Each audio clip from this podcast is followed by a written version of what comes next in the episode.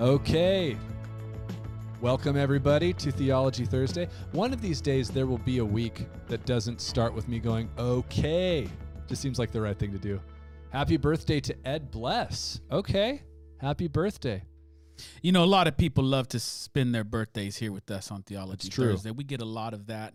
This was the top of Ed's birthday list, I heard. Was he was like, Mhm. I would love this, that, the other thing. Hit the but like button to give uh, Ed Bless a happy birthday. That's the gift he wants tonight. he he wants to see that hit like ten. Oh, likes hey, right somebody away. did it right away. Right Now, away. You know what? Um, this is an interesting bit of trivia. It's also my daughter's birthday today, Ed. Um, my daughter Jubilee turned three today, um, which is totally not cool with me. Give a like Give a like for, for, the babies, for Ellie's birthday today. all the babies of the world. she is in bed, so she won't appreciate your like. But um, yeah, man, little kids getting bigger is not cool. I'm not No, okay with it at all. It's totally sad. I'm like, it's super fun and cool, and like I like being able to talk to to them more and like all that stuff. And I'm just like, dude, you got to stay a baby. I think kids, you know, if you could stick at like two and a half, So that's a good age. that's a pretty fun age. They're all good. It's like uh, anyone will tell you. Every every year goes past and there's new things to love and things you'll miss. But from what I hear, then ain't nothing I like about like 16, 17. Yeah, you just got to survive those years. I've heard. What do you think, Kevin? Your kids aren't watching right now. Is how they how are the teen years? My kids don't count. They were perfect through their whole teen years. So you taught them how to lie. All right. Kevin Kevin being a good example to his kids. Hey, so we're in week 3 of our Angels Demons and the Spirit World series. Um hopefully you guys have been tracking. It's one of those things where we really like I don't know what you think. I there's almost no way to review what we've covered. It's just too much. Um so really broad strokes. We've just been talking about kind of like a a broader understanding of the Bible's description of the spirit world that includes not just angels and demons, but a world populated with tons and tons of different types of spiritual Mhm. beings of various power and stuff like that. So, if you're interested in that, um, or if things tonight are confusing because you're lacking context, I highly encourage you to watch the first two weeks, especially if you're not watching this live. Yeah, right because stuff is already going to sound weird tonight. yeah, And without the two pre- the, the previous weeks, it has the possibility of sounding even more weird. Yeah, in fact, I would venture to say that if you just start, I mean, who knows what we're even going to say tonight, but my guess is that if you just watch this with no context, you'd be like, those dudes are heretics. You might take away your likes. you might give some thumbs down. You might give a thumbs down. So no thumbs down until you're fully caught up and then watch this. Yeah. Hey, a bunch of other people jumped in and said hi. Good to see all of you guys. Ellen Waddell says she tells her grandkids to stop growing, but it hasn't worked yet. Nope, not going to work. What up to Scaberiferous? I know who that is, but I won't say because I don't want to embarrass you based on the name you've chosen for your YouTube. Um, but good to see you guys. Welcome. Um, yeah, so there, there's a word though that we should review because we're going to end up using it a bunch, which is the word Elohim. What would be your like 30 second summary of what that word means? Elohim is what is translated in the majority of English Bibles as lowercase gods or God, lowercase G O D. We talked about in week one or two that we need to think about it differently and think about it just as a spiritual being. It's a category of a being that exists in the spiritual realm. God is sometimes called Elohim, Yeah. but it's because he is the the Elohim of Elohims. Like uh, the example we gave is there's men in the world, but like if you if you meet the top dog, that dude's the man. Yeah. He's the man. And so likewise there is spiritual beings, some good, some not so good, some really bad, and God is the top of the hierarchy of the spiritual Yeah. beings. And and fundamentally different because he's the creator of every other spiritual being. So one of the keys is is knowing that capital G God is unique in that he is the uncreated creator of everything, including the hosts of heaven. The Yeah. Bible is really it's clear on yeah, that. it, it's an extremely flexible word where in English the word God Yeah, is not That's flexible. a good point. The word God for us means like includes in it that there's only one of that Yeah. and that it's the it is the creator And at best, everything. there's false gods, but they're not really real. Yeah. They're And so that sets you down. This is kind of what we talked about in week one. That understanding of that word sets you down a bad path in terms of just thinking like, well, a lowercase g God must just be a God of someone's imagination. Whereas the Bible sure seems to treat them like they are real beings. In. Exodus, God brings judgment upon the gods of Egypt. Um, he has his council, as we talked about, Yeah. among the Elohim, and that's where it can get really confusing if it's translated gods because it's like, well, what's going on here? Uh, but again, the, the the key concept is Elohim in Hebrew is a category of being, and it's a spiritual being. Awesome. And so tonight we're going to talk about maybe. Oh, hey, hello from Lincoln, California. Welcome. I don't know where that is. Kevin probably does. Kevin, where's Lincoln? You do know, huh? He don't know, man. He's looking for a button. Got to be quicker with those crickets. yeah, that was that was close, close to working. Oh, look at Jacob just owning his name. He's like, "You're not going to shame. quicker you're than a cricket. That's a good me." book. There's a little kid's book. Quick as a cricket. Quick as a cricket, man. Little Heck cricket. yeah. We wore that book out. Quick as a cricket. He's like uh as as strong as an ox. The Yeah. kids all these different things. Pretty Yeah. cool. So okay, we're probably about to talk about the what is most likely the weirdest Old Testament passage. Is that fair? I want to say it's the weirdest, but we'll be safe and say it's top five. Top five for sure. Um, and that's Genesis 6. And so normally I'd be able to pull this up on the screen, but um, I had some technical difficulties tonight. Um, Isaac told me to blame Kevin, um, so I'm going to. It's yeah, Kevin's I told fault. him before the show started. Just say Kevin forgot that adapter we asked him to bring. Hey, that was quick. That was good. I don't know if this makes this show good. better or worse. Yeah, no, it makes it way better. I think I think worse. uh, either way, way I'm. I'm I'm on board. Lincoln is north of Sacramento, south of Marysville. Oh, that's very specific. Welcome. I know where it's at. Yeah, me too. Now that that helped. Okay, so um, I'm just going to read this to you, and I'm going to do some translating as we go, so that you hear terms that are familiar to us from the rest of the series. Um, when man began to multiply on the face of the land, and daughters were born to them, the Bene, Bene Elohim, the sons of God, Bene Elohim, saw the daughters of man were attractive, and they took as their wives any they chose. Then the Lord said, My spirit shall not abide in man forever, for he is flesh, his days shall be a hundred and twenty years. The Nephilim were on the earth in those days, and also afterward, when the Bene Elohim came into the daughters of man, and they bore children to them. These were the mighty men who were of old, the men of renown. Some of the weirdest four verses in the whole Bible, for sure. And this leads straight into the story of the flood. Like the result of this story is Mhm. God seeing the wickedness of humanity and saying, "We're we're bringing the chaotic waters back." So there's a bunch of theories about what's going on here, but on the surface, the story is these beings that are called sons of God, Bene Elohim. We talked in week one about the fact that the every time a being is referred to that in, to as that in Scripture, it's a spiritual being, divine council type Mhm. people or beings. Um, they have some sort of sexual interaction with human women that results in children who are mighty men of old. These giants that they Yeah. call Nephilim. So, dude, what's going on?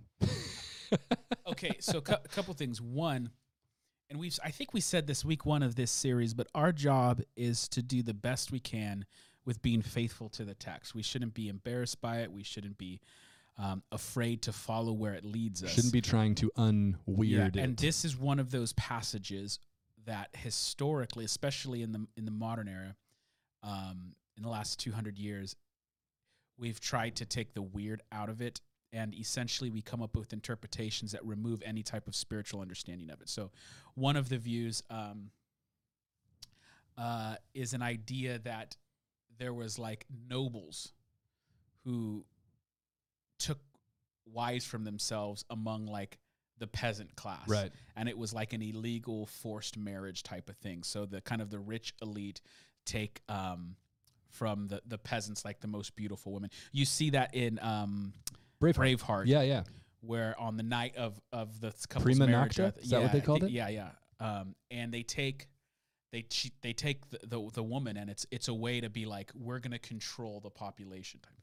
That's the explanation I heard growing up, for what it's worth, that sons of God here is referring to powerful human beings. Yes. But if you're reading it just on the surface, you go, well, why then would the result of that be these Nephilim, these beings that Yeah. seem to be something different, something it's special? very it's very difficult to to sit there because immediately there's some type of super hybrid being that's introduced into the story. Additionally, um, the idea of the sons of God, these sons of Elohim, that's that's all throughout the scriptures. And as you, said whether it's in the book of job it's in the psalms they're referring to spiritual beings. So we don't know how. We don't know the mechanics of it. We don't know like what was the, the, the purpose even. But the scriptures seem to be saying that elohim spiritual beings had some type of relationship with physically human women that produced something. Yeah. And God did not like it. Yeah, God God's really against it. Now, some people would say, "Oh, that's easy to explain because in the New Testament we have categories of like demonization." Yeah. And that's actually the New Testament word, the Greek word. Um, when we talk about demonic possession, that that word isn't necessarily the the best way to translate the Greek Yeah. word. It's just demonized. And so it could be that there's these men who open themselves up to the demonic and they become demonized the same way someone is in the New Testament. And then they have these encounters with women and there's some type of Weird spiritual something going on. Yeah, or it could just be some people would say that those are human children, but they're depicted in some type of demonic category Mm. because they are produced in some type of unholy union. Yeah, and either way, that part of it I think makes sense because whether these are supposed to be demonic spiritual beings or human beings empowered by that sort of demonic spiritual being, there's clearly a polemical tone to this. Yeah. Polemic meaning there's there's like a case being made against other nations and their theologies because almost every ancient Near Eastern culture around Israel had as part of their origin story mythologies that involved the founders of their nations being demigods. Yeah. These like half god, half men. It's the wrong time period, but think like a Hercules type character, Mhm. right? Um, and so you have characters. Oh, who's the super famous one? I can't don't know why I can't remember his name right now. Gilgamesh. Gilgamesh is one of these. Um, and so the idea is that, you know, the author of the Bible is saying every other nation around here looks up to some giant super demigod, half Yeah. man, half god hybrid with pride and says our nation was founded by, Yeah. you know, Mighty men. by mighty men. And this story is saying those men are not worthy of adoration or reverence. They're the spawn of Satan in a sense. They're Yeah. evil and it's there's it's it's a unnatural thing that God despises. So it's Mhm. it's a way of kind of talking smack about all of yeah, the nations abs- around abs- Israel. That's that's absolutely And right. that's true either way, right? Yeah, no matter what conclusion you come to, that's that's part of the polemic that's going on here. It's like Israel is not supposed to do these things, um, and so the the I what's important to note is that the the scriptures kind of toy with the category of what are the offspring. Yeah. So it's a spiritual being with a physical being, a human being, but it kind of seems like these are human offspring. They- They're not spiritual beings in the same sense. So even Yeah. the Bible is sort of toying with the categories. Um, and the interpreter's job is to try to figure out what's actually being communicated. And then more importantly, why might the scriptures be toying with these categories? Yeah. Yeah, and I think one of the keys here that's really easy to miss, it's something that was that I, I had pointed out to me by Tim Mackie in the Bible Project, is that there's something about the design of the story that indicates something of the purpose of the story. Yeah. So in Genesis chapter 3, very famously, Eve is tempted by the serpent and eats the forbidden fruit. And as the curse, the fall happens as a result of that. It's a mango. It's a mango. Oh, I ate one of those tonight. no mango. I mean, you, That no would one be gonna no tempting. one gonna fall for an apple, man. No, Maybe a honey crisp, the, maybe, but those didn't exist back but a then. red delicious, no way. Red Delicious, by the way, most poorly named fruit No, in that, human history. it's just like a it's Red disgusting. it's m- almost borderline bad applesauce. Yeah, it's just mush. It should be called a, a brown disgusting, Yeah, not a red That's a good- delicious. that's a good call. I ate a mango today, and I literally told my wife while I was eating it, I was like, "What's the best fruit in the world, and why is it mango?" Because it's like it's like eating candy, dude. I felt like I was eating candy. Yeah, it really is. So, So uh, we're gonna picture a mango. so picture a mango. Now, um, Drew is paying me some sort of compliment that I I don't understand. He said I look flaco. Anybody want to translate that for me? Ugly. Oh, okay. That Means I just ugly. assumed it was a compliment because it was from Drew, but uh, no, it I, means I ugly. that was the the slowest slow pitch in human history. I just Oh, gave that's you. how I just translated it, man. So okay, so you've got this this story of Eve and the serpent, and there's something about the design of that story that starts there that keeps getting repeated over and over in the Old Testament. It's the use of these three Hebrew words that Okay, let me pause you Yeah. there because this is going to be, this is a uh, in, in in the in the snob academic world, I would say this is an, an excursus yeah uh, because one of Sam and I's biggest beef with all English translations is about is is what we're going to talk about, yeah. And it's like it's should pull it up. it's one of the most important things and it's one of the most beautiful things scripture does. And the 95% of the time our english translations do this wrong and they don't do it wrong in the sense that you'll come to the wrong conclusion. It's not like oh if you learn hebrew then you'll get the secret Right. understanding. That's not what i'm saying. But what i am saying is there is beauty yeah. in the hebrew scriptures that is that are not being captured in our english translations. And and, you- this is the, the quintessential example and of it. you miss stuff here that they really really want you to see. And it's not stuff that like you said it's really i think it's really important anytime we talk smack about translation to say your english translation is very very good. You can trust it 99% of the time. You're not going to be led into false doctrine by it um, if you have a good one. The, Um, the difference with the, what we're talking about related to like if there was a way to highlight words with a highlighter on the ancient like Torah scrolls, this is this would be the equivalent. But there wasn't highlighters, so this is what they did. So this is what they do. So it says um, in this in Genesis three, when the woman saw that the tree was good for food, and that it was a delight to the eyes, and that the tree was to be desired to make one wise, she took of its fruit and ate.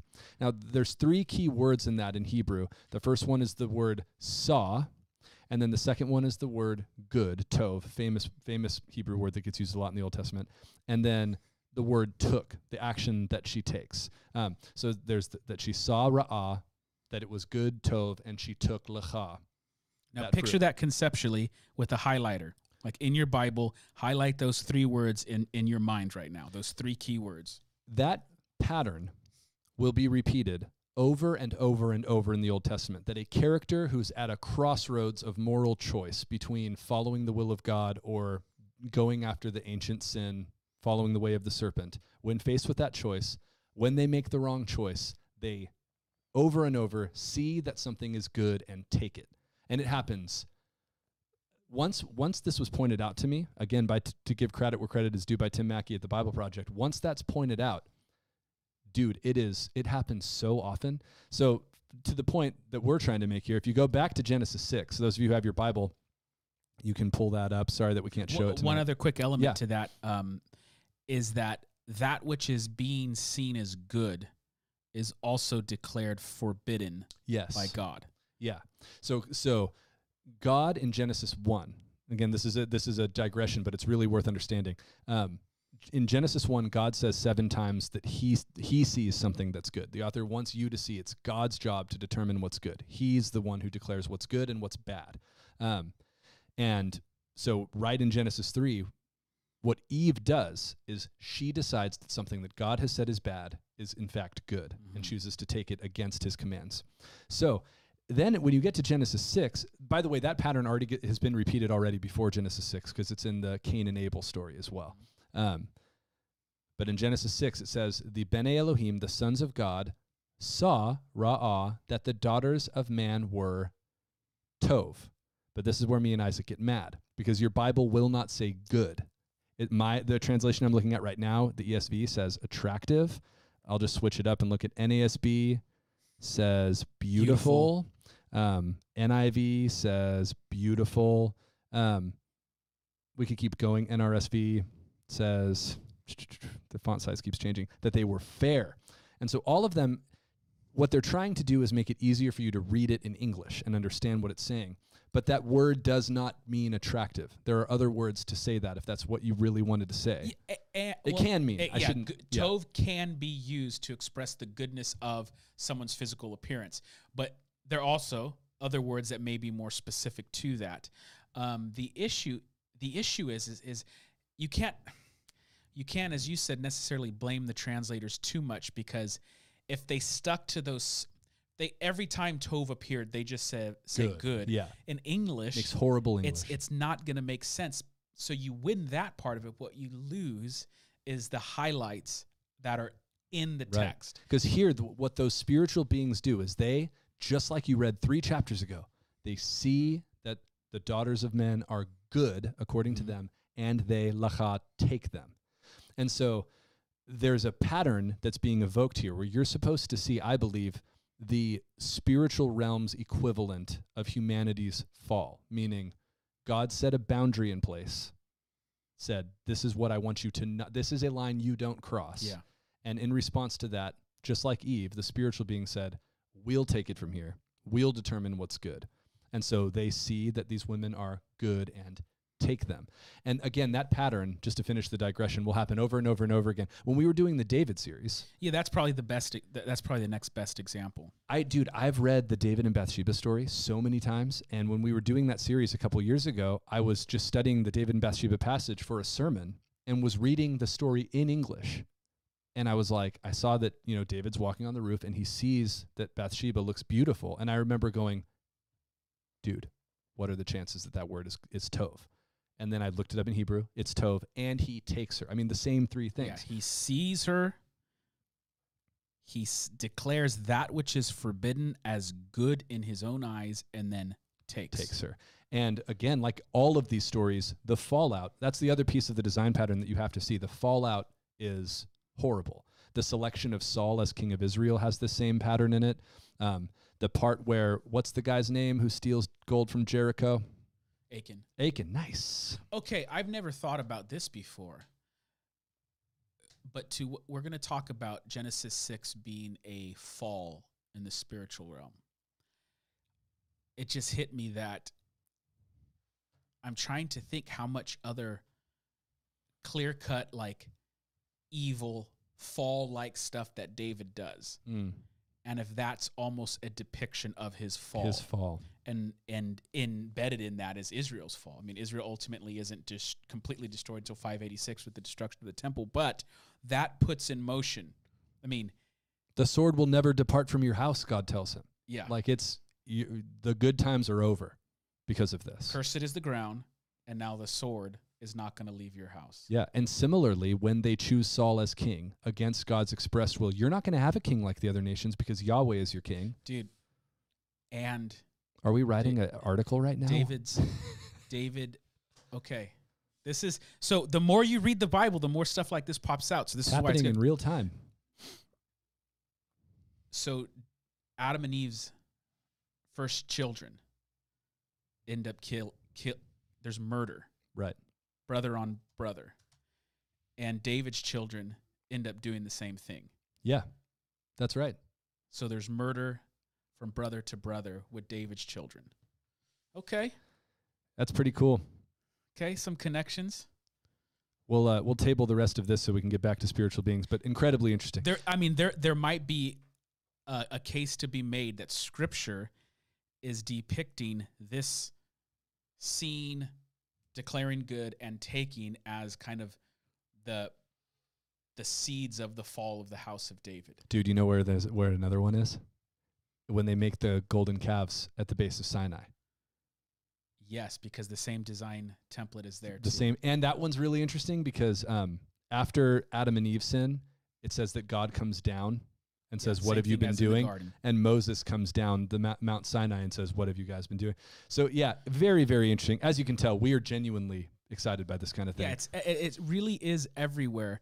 And the more you read the Bible, the more you'll see this because you didn't you didn't need like Hebrew to see that David has a fall and within one generation his kids are killing each other right. type of thing.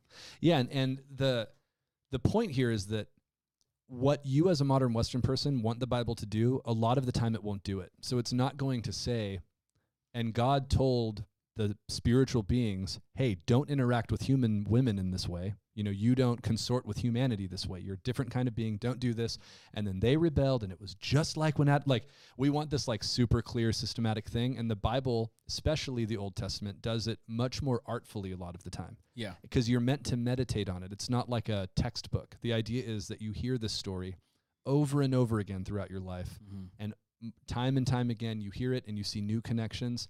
And I'm very convinced that you're meant to read Genesis 6 and it shouldn't feel as weird as it feels because the point is look what happens in the spirit realm right after what happened Yeah. on, in the human realm. That on physical earth, God's will was forsaken and people went their own way, and the sons of God did the same Yeah, thing. and it's sort of like halfway up to the Abraham story. Abraham is the is the guy who God says, "You're going to be the blessing after all this curse." But in the middle of that, you have the first chapters of the Bible and you have humanity's fall. And then in Genesis 6, and this is where it gets weird, is there's these spiritual beings that clearly disobey God's will. Were they already in rebellion? yeah. or is this the point where these spiritual beings fell and is it the the place where all the spiritual beings fell and if not does that mean that some spiritual beings fell maybe before Adam and Eve some fell we talked about the week before maybe Satan's fall was actually in Genesis 3 could it be that this spiritual being that we don't know his name but he's called the Satan fell in uh, Genesis 3 and then some other people fall in Genesis 6 and then there's implications of could other ones fall subsequent to that Yeah. Yeah. And the question, and so there's always this kind of, you know, what what's the ratio of obedient to rebellious Yeah. spiritual beings? And part of, you know, the disclaimer we made in week one is the Bible's not their story. So we don't get that much detail. The Bible is the story of God and humanity. And the, and the spiritual beings are important characters in some ways, but we don't get the whole picture of what Yeah. their interactions with God are like. Um, but it's super, super interesting. So, here, so here's the question: How far down the the rabbit trail do we go here? Because we could talk about what Enoch, the book of Enoch, said about what the Nephilim are, and ended up being. well Um, if you're let me see what time it is if you're here what time is it seven fifty six. if you're here at 8 p.m. on a Thursday night for Theology Thursday you probably want to know what the book of Enoch says You probably want to know what the book of Enoch says. Thumbs down if you don't. No, I'm just kidding. Don't do that. Um, okay, Sam's yeah, it's, we got we had a couple thumbs down. They really upset Sam. He tried to reach out to the people, reconcile the differences. It's true. Needless to say, I didn't take away my thumbs. no, we had a Sunday morning where there was like a thumbs down right when it got posted. I And I know. was like, and it "There's was a hate- hater it was, waiting." It was on Kevin too. It was. I'm not even joking. It was like Kevin just did the intro. He's like, "Good morning, thumbs down." I'm like, "Man, no, it's not. man." Yeah, it's brutal. Hey, look, I, I see Ellen has probably already thumbs up, thumbs up, thumbs up, thumbs up to the video, and now she just threw a thumbs up in the chat too. Okay, so Andrew Best wants to hear it. so we're gonna get, um, you know, word of warning here. We are entering increasingly speculative territory here because the Bible is not at all clear about this, and the book we're about to talk about is not part of the biblical canon. Yeah. The Book of Enoch is a book of apocalyptic literature that was written between the end of the.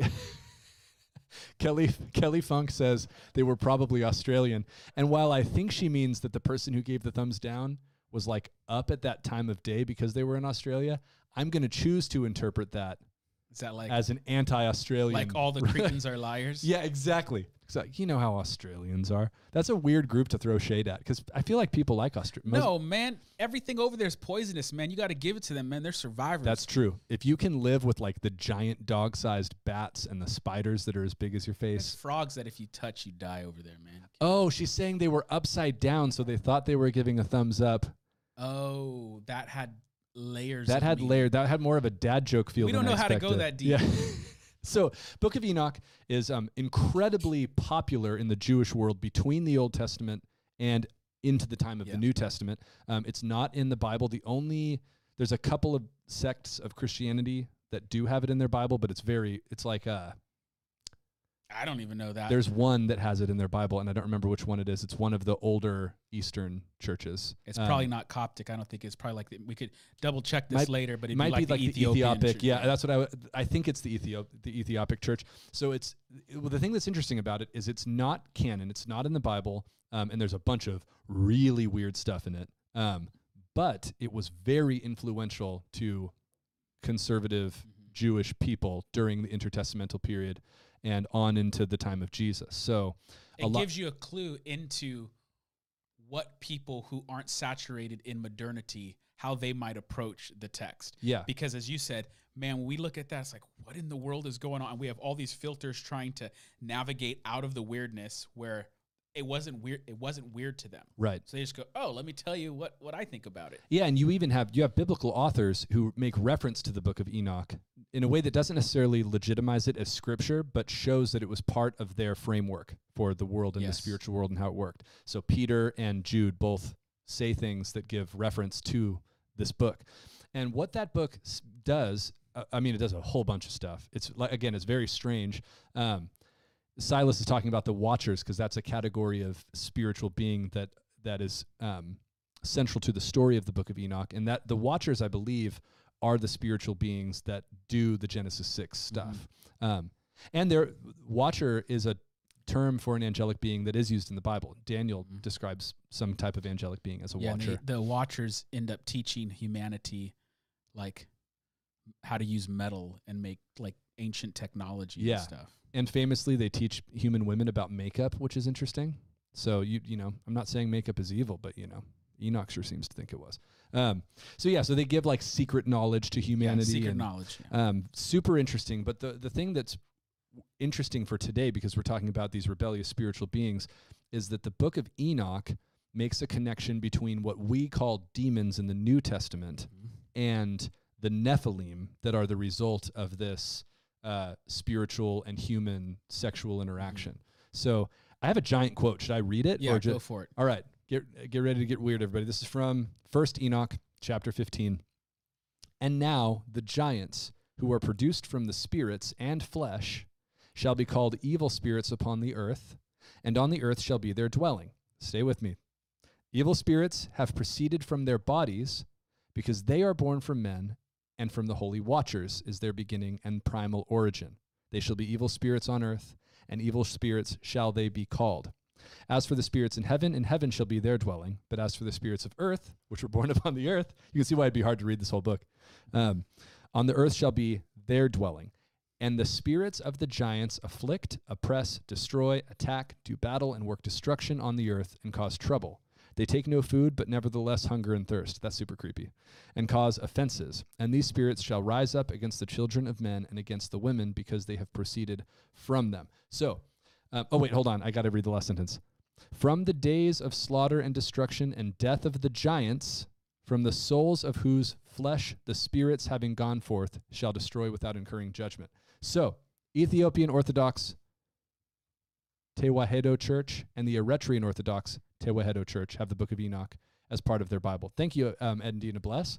Um, Andrew Best, uh, to answer your question, I would say no. Enoch is not inspired scripture, and and, mo- and the argument for that is way too complicated for us to get into because it involves. Yeah, no, I mean, no one really. I mean, other than the Eritrean eh, church the, and the, the Ethiopian vast church. majority of Christians, it's not even been a question. It's not even Yeah. like have been that big. It's not even in the Apocrypha Um, or yeah, anything. no. so, So, but it is. It's like um, if you were to read a one of the most influential preachers in the year 2021 about their interpretation of a passage, Yeah. it gives you an insight into how people in that time period looked at that passage. But even more so, why it's more important is we're further removed from the ancient Jewish context that that was written in than whoever whoever wrote the book of Enoch. yes, Um, That's and right. Even what's interesting is even if he's making stuff up left and right, he's making stuff up with categories that are closer to the categories of scriptures than we might just naturally begin. yeah, and it wasn't viewed as a work of fiction by people at that time.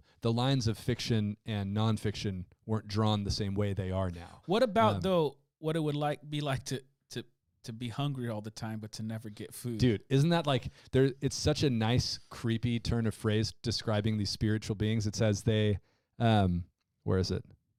they they always hunger and thirst. Yeah, they never take, no food, but nevertheless hunger and thirst. It's always Christmas or always winter, but never Christmas, as C.S. Lewis once said. So, Aslan of Canterbury said that. Yeah. So okay, here's what I think, um, and not I shouldn't say I think. A lot of scholars believe this. The point being made in that section of Enoch is that what we think of as demons, meaning these kind of like wandering the earth spiritual beings that oppress people, demonize people, the type of being that Jesus is interacting with in the New Testament, is not just like you know a common spiritual being that was Yeah. created by God, but is specifically the disembodied spirit of dead Nephilim. what the heck? Yeah. But that so again, the Bible doesn't say that. Um, but clearly, a lot of people at a lot of Jewish people in the intertestamental period thought that. And this isn't the only place you see that. It's just the clearest place. Yeah. So the idea again is that spiritual beings, sons of God, Bene Elohim, have sexual relationships with human women. The results of the resulting offspring are these giant Nephilim kind of unholy amalgamation of Mhm. human and divine. And when those beings die, the book of Enoch is saying that the spiritual half of that Yeah. continues on in like never ending hunger and thirst, tormenting people and causing Yeah. offenses, as it says. So And maybe Um, the only way it gets to eat is when it occupies a body. Then. maybe, dang, that's in second Enoch. Yeah, No, that's second. Enoch. Well, I mean, you, you, you, we're. It sounds ridiculous to us, but you're again having to think in the, those categories of like, What are they spiritual motivated beings by? that that knew what it was like to eat physical food, but now they're disembodied roaming spirits, and they kind of long to to have have that again. Uh, who, I mean, who knows? Who knows?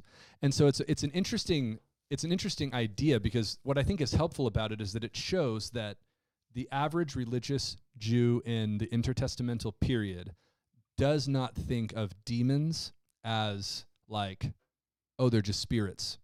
That's Yeah. just what bad spiritual beings are like. Um, but that specifically, these are the spiritual leftovers of the Yeah. Nephilim and the Rephaim. They're not these even the big bad dogs up No. top. Yeah, and again, I, I, uh, we're, get, we're getting in the weeds, but the, it's important because, again, as we started, there are spiritual beings, and there's tons of different categories of these in scriptures. It's not just that there's a devil and then all of these kind of minions on the same playing field. There's different cat. There's it's a diverse spiritual Yeah. world. and that's really important because when you when you get to the New Testament, um, and this again has to do with language. The, the Hebrew language has much fewer words than Greek. The Greek language has much fewer words than English, and the more specific the language gets, um, the more you can kind of choose terms to flatten things out if you want to. So, Elohim is a big, broad word that can encompass a lot of things. But the Greek word demon isn't as broad. And the English transliteration of that word becomes even more specific. So by the time you have the Greek translation of the Old Testament, every spiritual being is flattened into like an angel or a demon, basically. Yeah. You don't have the word, they don't use the word theos, God, to describe those anymore. And we've kind of inherited the narrative that says they all made their decision on being good or bad, like at On- some yeah. point before creation. Uh, and at minimum, at minimum, it appears that there are people designated as spiritual beings, the sons of the Elohim, that began their rebellion in Genesis Yeah. 6. And what we're not going to talk about is whether that's what UFOs are. Okay, moving. Ancient aliens, man. Ancient aliens. You got that one meme of the guy who's going like this? Yeah. With the hair. He has yeah, the he's got the hair. And he, Drew Dowler's famous for making versions of that. Um, so okay, bit of a turn here. Um, so, oh, qu- quick, we we yeah, got yeah. we we answered. Uh, we did not answer Ellen Waddell's question. So were these spirits destroyed in the flood?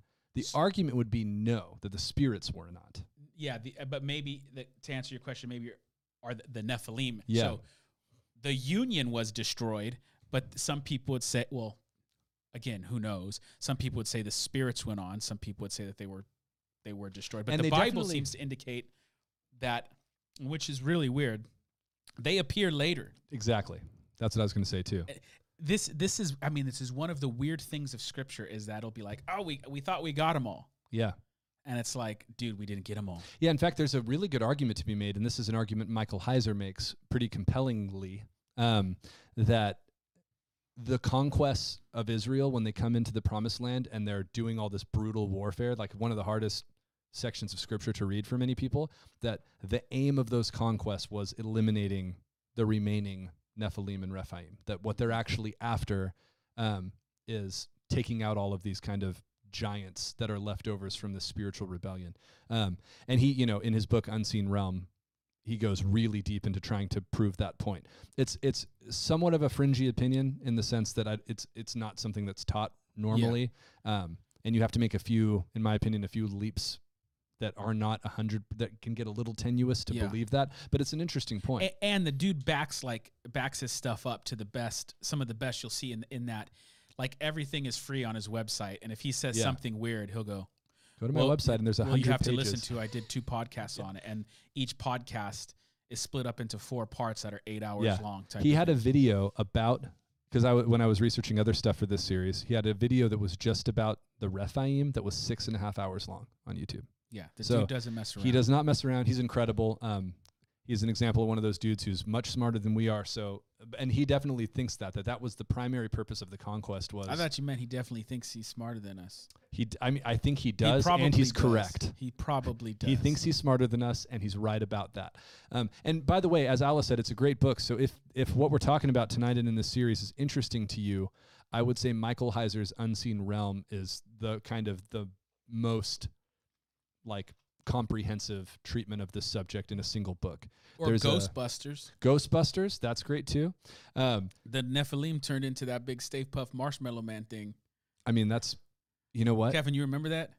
That's a that's a giant. That's Could a you giant they had to take Could out. you imagine? That's uh, that's what's his name who founded Babel. Uh, what if you um, who Perez? Nimrod?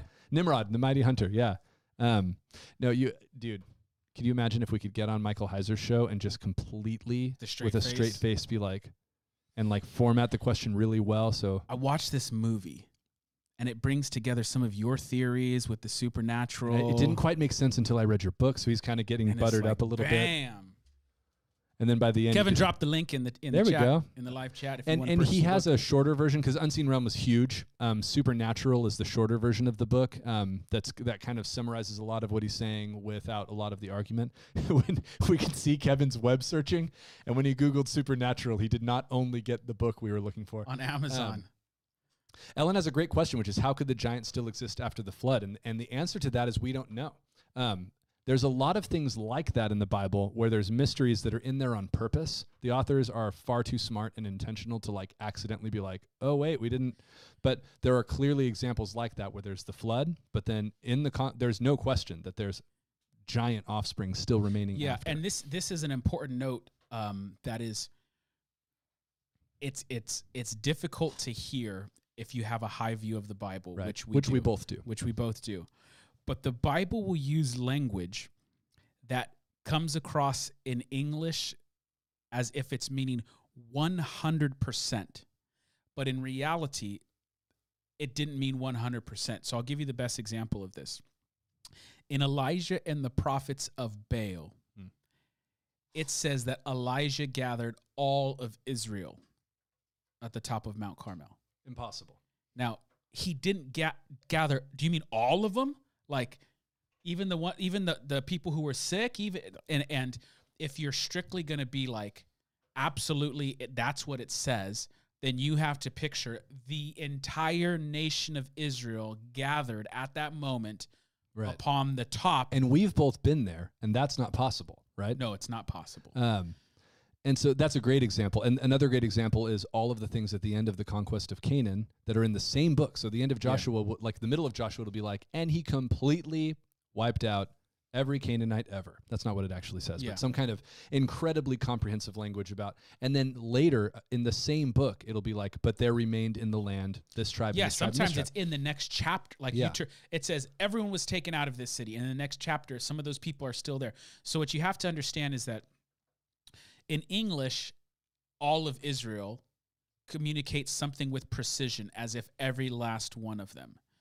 But in Hebrew and in the ancient Near East, all of them, if you would asked them, you, you you mean every? No, I don't mean everybody. I mean there's like tons of them, man. A lot of Israel was up there, and so um, it's very difficult to translate those words.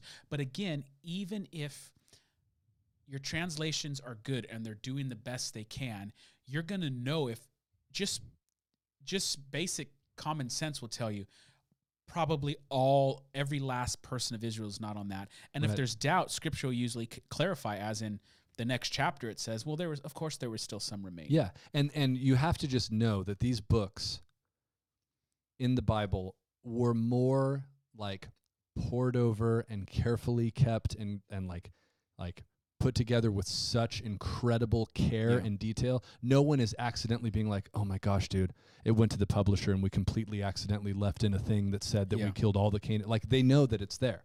Um, and so similarly with the flood, um, I mean, and people have similar questions in terms of like, you know, when Cain gets kicked out, out of his family and he's afraid of getting killed, they're like, well, who's Cain afraid of? I thought that the only people on earth. So, um, Yeah. so it's a great question, and it just kind of it's it's that tension that you have to live in. That um, after the flood, some of these giant, and again, there's an argument to be made that all of the giants prior to the flood did die, and that angels did that again.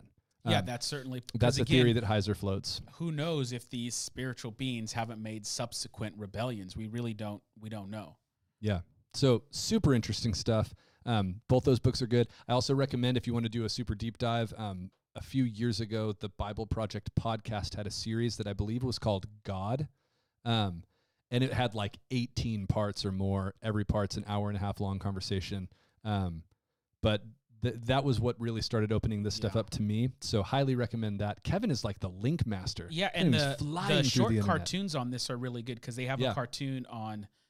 The Satan. Tim Mackie probably would not like me. They have Yeah. a cartoon on. It's not a um, cartoon. It's an explanatory short Uh, film. yeah, uh, and it really is. So I, sh- I, I, I, but they have one on spiritual beings, um, the Satan, the adversary. They have one on the divine council. So a lot of the things we've talked about in the two previous weeks, they have these short kind of animated explanations. What Isaac's saying is if you want a better, shorter explanation, watch the Bible Project instead of this show. but they don't got Flacco Sam on. They it. don't. They don't. Whatever that means, he that's not happening on the Bible Project. you won't get us desperately trying to get advertisers from Mr. Hong to Spindrift. Flock. okay, here, Flacco means skinny in Spanish, but I'm just telling you that's the cameras. no, the camera adds 10 pounds. And we've been trying to Only get it to to, add five to each of our biceps. Only to me, man. Um, you know, in the words of my photographer wife, the camera only takes what it sees. That's what Photoshop is for. so okay, one more thing we'll we'll um we'll wrap up after this. I, there's one more thing that's sort of related to this that's worth exploring too. Um, and then next week we'll dive a little bit more specifically into the New Testament, um, Mhm. Jesus and his interaction with demons, and then specifically um, what is spiritual warfare? It, how is it actually Yeah. described in Scripture? In in like a really practical, what do Christians actually do? Are we supposed to be wearing crucifixes and you know saying magic words? And the answer to those things is both no. But we'll talk about what we should do. Um, but before that, the the kind of closing out this section, there's a concept um, that unfortunately is really connected to one specific branch of Christianity, um, and it's it's the idea of territorial spirits. Mhm. And so many of you, if you grew up in a charismatic or Pentecostal tradition, the idea of territorial spirits is probably familiar to you. S- Um, and in an overlapping, similar way, in the in the world of missions, territorial spirits can be It's a big thing. That um, and the and id- to be fair, some of you grew up in denominations and you didn't even know there were spiritual beings. that's true. You didn't even know about demons or angels because That's it me. was I- just like I grew up at this church. it was just like uh it was like uh there's just God and that's like well w- when you die you'll you know, yeah. And I'm not even throwing shade at this because the point I'm going to get to is I actually think there's some truth to this. It's just been kind of either you could say mishandled or overemphasized. Um, the idea of territorial spirits, what people typically mean is that, like, over different specific regions or peoples or whatever, or movements philosophically, there are kind of like super demons or, or what we would call, as we've been saying in this series, powerful spiritual beings that are over that. Um, and so what that ends up sh- like amounting to pragmatically is people like you know praying against the spirit of a specific region you get some of that stuff um it's really interesting um in comes from the book of daniel actually where you have Mm. this the angel um the archangel michael who shows up to answer, answer the prayer yeah, so Daniel's praying for days, if I remember right. He's like Right. seeking God and not getting an answer. And Michael shows up, and like the way the picture is painted, he's like out of breath. And he's like, I came as quick as I could, but when I was on my way, I was like, I contending with the prince of Persia contending with the Prince of Persia. And, you know, that's one of those points where you want the Bible to be like, hey, could you, ex- like, could you give a sidebar and who is that? And what yeah do you and mean? don't prince of Persia sounds like a video game Yeah, but like it's the ruler it's saying the ruler of of this region a powerful region in the world at the time. And it's like Um, well dude how does that work and and Michael is the only spiritual being called an archangel in the entire Bible. So we don't know if there's more than one, but he he is he is clearly this kind of like preeminent spiritual being, very powerful. Um, and he's like, I couldn't get here because I was contending with the prince of Persia. Yeah. Um, and and it's worth saying this is an apocalyptic section of the Bible. Everything's a little weird, and you kind of want to almost zoom out and know that you're seeing something. It's like looking at Picasso more than Mhm. you know a, a more formal painting or whatever. Um, is that a bad? Kevin's laughing because that's a terrible comparison. More formal painting. You know, a more formal. Can you not tell that I'm an art critic? so, okay. But the point is, it, on the surface, it sure sounds like this incredibly powerful, good spiritual being Got had a hard up. time getting to Daniel because he had to fight an evil, super powerful spiritual being. So many people have extrapolated and said, well, if you, you know, you combine that with the gods of Egypt and the fact that there's, you know, there's Artemis in Ephesus, and there seem to Yeah. be these kind of um, God said he brought down judgment on the gods of Egypt, so maybe there are these geographically kind of bound yeah, spiritual realities. And there's a really interesting biblical case to be made for this that's super super nerdy. So we'll do it really fast. But in um, in Deuteronomy 32 8, in fact, I'll just pull that up. I wish you guys could see it, but I'll read it to you. It's just Kevin forgot the adapter, man. Kevin, we forget. You know what's so funny? Here's the truth. We're throwing all this shade at Kevin, but Kevin, uh, He's gonna bring it up and put it in the text. he is. He's going to do it. The f- don't do that one. That's King James version. No, me and Isaac were both super busy today, and Kevin literally came here by himself and set this entire room up. And all we do is get on YouTube. No, he's the real OG, man. it. He's the real deal. so He's a Kevin's true gonna throw homie. He the real up. MVP. Actually, Kevin, don't do ESV. Um, if you could do uh, NASB or NIV. Um, This gets weird. Yeah, this is su- super, super weird. So NIV says, when, so this is part of Moses' song at the end of Deuteronomy. Moses, God instructs Moses to sing this song, and a lot of it is kind of rehearsing what just happened and explaining what's about to happen with Israel. Um, did I say Deuteronomy 28? Deuteronomy 32, verse 8. Um, That guy with the weird name is hating. he is, I don't know, don't know how to say that name, man. Scabariferous. So, Kevin put it on the screen. When the Most High gave the nations their inheritance, when he separated the sons of mankind, he set the boundaries of the peoples according to the numbers of the sons of Israel. Now, um, really quick background because we don't have time to go all the way into this. That separating of nations that's being described is um, something that's called the Table of Nations, which is a, a section in farther back in the Old Testament where the kind of 70 original nations are described and kind of Mhm. where they came from. So it's it's like this, you know, explanation of there's these 70-ish nations that Yeah. now that was the that was NASB Kev? So that was NASB. NIV says something really similar. It says according to the number of the sons of Israel. Now put the ESV in. We're really putting Kevin through his paces here. I'll pull it up for myself while he does that. ESV is incredibly similar, but it says One the, keyword difference. yeah, maybe if you could put them both up, even Kevin, that'd be that'd be cool. Um, I'll just do the ESV, man. yeah, that's fine. And while he's doing that, I'll read it to you. When the Most High gave to the nations their inheritance, when he divided mankind, he fixed the borders of the peoples according to the number of the sons of Elohim. Oh, he really did do both.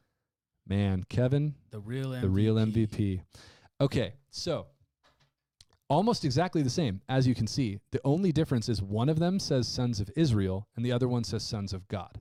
That is a like a massive difference and two extremely good translations. So NASB and ESV both very trustworthy, very solid.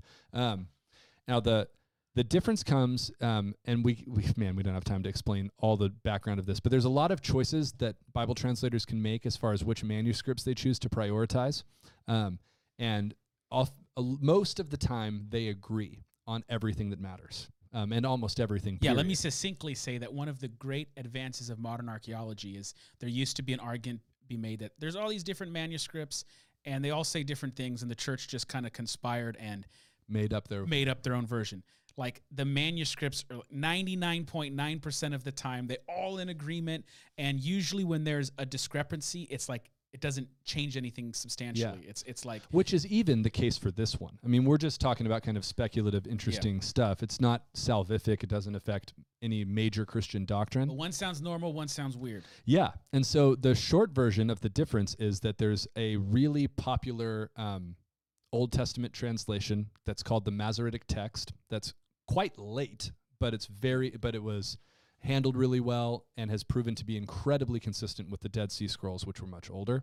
Um, and then there's also the what we've referred to before, the Septuagint, which is the Greek translation of the Old Testament, which is also much older than the Masoretic text. Um, and it was kind of the Bible that was in circulation and in use a lot in the first Yeah. century by Greek speaking Jews. The Septuagint says sons of God, the Masoretic text says sons of Israel. And the argument goes something like this Well, as time went on, um, translators and started to think that there was a problem with sons of God and that what is actually being referred to are all the sons of Israel that go down to Egypt. And the Okay. son and because there's 72 of them. Yeah, at the end of Genesis, beginning of Exodus. So the you know Jacob's family when they come Yeah. to Egypt, there's 72 of them. So they're like that has to be what it's about. God's dividing the nations up among the people that He names at the end of the book of Genesis, beginning of the book of Exodus. The problem is, um, and again, there are smarter people than me who will disagree with this. Uh, when you look into it, to me, it's really hard to make a case that sons of Israel is the right word there. It sure just looks like that was added um, into the Masoretic text and that all of the oldest stuff Mhm. said sons of God. And so what's really interesting about that is that if that's the case, and by the way, speaking of Michael Heiser, he ha- he has a scholarly article on this that's available for free online. Like Mhm. to your point, an article just on this that is like gonna dozens try of find pages long. Um, Kevin, man, he's just he's been watching Joe Rogan's show and he he wants to be the new Jamie. He's young Jamie. So if you so He's you compare Jamie. he's old, he old Jamie. He old kid. Yeah. so the I, the whole point I'm trying to make here is that it seems to be taught in Scripture that there is some truth to the idea that when God is allotting nations, He puts them in some sense under the authority of these selected spiritual beings and takes Israel as his nation at that Yeah. time in history, with of course the eventual goal of reclaiming all of them for and it doesn't tell you if they're all the those spiritual beings will always behave and do what's right. Because Right. when we what we talked about in week one and two is there's that Psalms passage where it appears God calls all the spiritual beings that He's delegated authority to. yeah, Because remember, we said, well, why does God need uh, spiritual beings to to exercise authority? God uses human beings Yeah. to exercise God doesn't need Adam to God name animals for him. God doesn't need Adam to name animals. That's right. So God has delegated authority the, to these spiritual beings in Deuteronomy, and then in Psalms, it seems like God calls them back. And it's like, dude, you guys are blowing it, yeah, and so that's all he tells know. him you're you may be Elohim, but you're gonna You're die gonna die like because humans. of this Yeah, type of thing. So there's some people that would connect the dots between those passages and like the the Daniel passage and saying there's this rogue one. There's a rogue spiritual being who's disobeyed yeah, in Persia, and Michael had to, you know, he had to go street fighter it up with. Yeah. man. yeah, and and it's this isn't the last point I'll make about this passage, and then we'll wrap up. Is that we just did this kind of giant like, well, the Septuagint says and the Masoretic text says, and all this kind of like, but half the time, if you just read the rest of what you're reading, that's the clearest explanation. Context. And so I'm just going to read the very next verse because it says, When the Most High gave the, to the nations their inheritance, when he divided man- mankind, he fixed the borders of the peoples according to the number of the sons of God. But Yahweh's portion is his people, Jacob his allotted heritage. Now, to me, it would make no sense if he was saying, He fixed the numbers according to the sons of Israel, but Israel is his Mhm. portion. Um, it just, it, it, on the surface reading, if you just read the context, I'm talking about literally one more verse. yeah, It sure seems like he's saying other spiritual beings have some sort of claim on all of these other peoples. But at this point in Deuteronomy, Israel is God's. And again, the, the story is going to be that God is going to, through Israel, reclaim all the nations. as the spiritual beings rebelled, God saves Israel first and foremost. Jesus comes for the flock of Israel, but that's not the end goal. The end goal is that the gospel would reach out to all the nations. Yeah. And for the last 2,000 years, the gospel has been going out and making advances on the powers and principalities that rule and govern this present evil age. Yeah. And that's what we'll get into next week. And as Isaiah said, it's too light of a thing for his servant to lift up only Jacob. He's going to make him a light to all nations. And that's kind of the great secret of the gospel for the Old Testament is what God has been up to this whole time with Israel was actually to rescue all nations. So Yeah, the great mystery in Ephesians is that both Jew and Gentile were a part of the plan. Awesome. And so next week, what we're going to do um, is dive a little bit more into the New Testament look at what does spiritual warfare actually look like. Spoiler alert: not usually like The Exorcist. Um, and we'll talk about what is it that Christians ought to be doing when it comes to this stuff. Sound good? All right. That sounds good. We got 19 likes. Whoever Yeah. didn't like it, you're not wishing happy birthday to Sam's baby girl. Dang. You're not wishing happy birthday to Ed Bless. It's messed up. You still have time. God bless. Thanks, guys. Thanks for being here.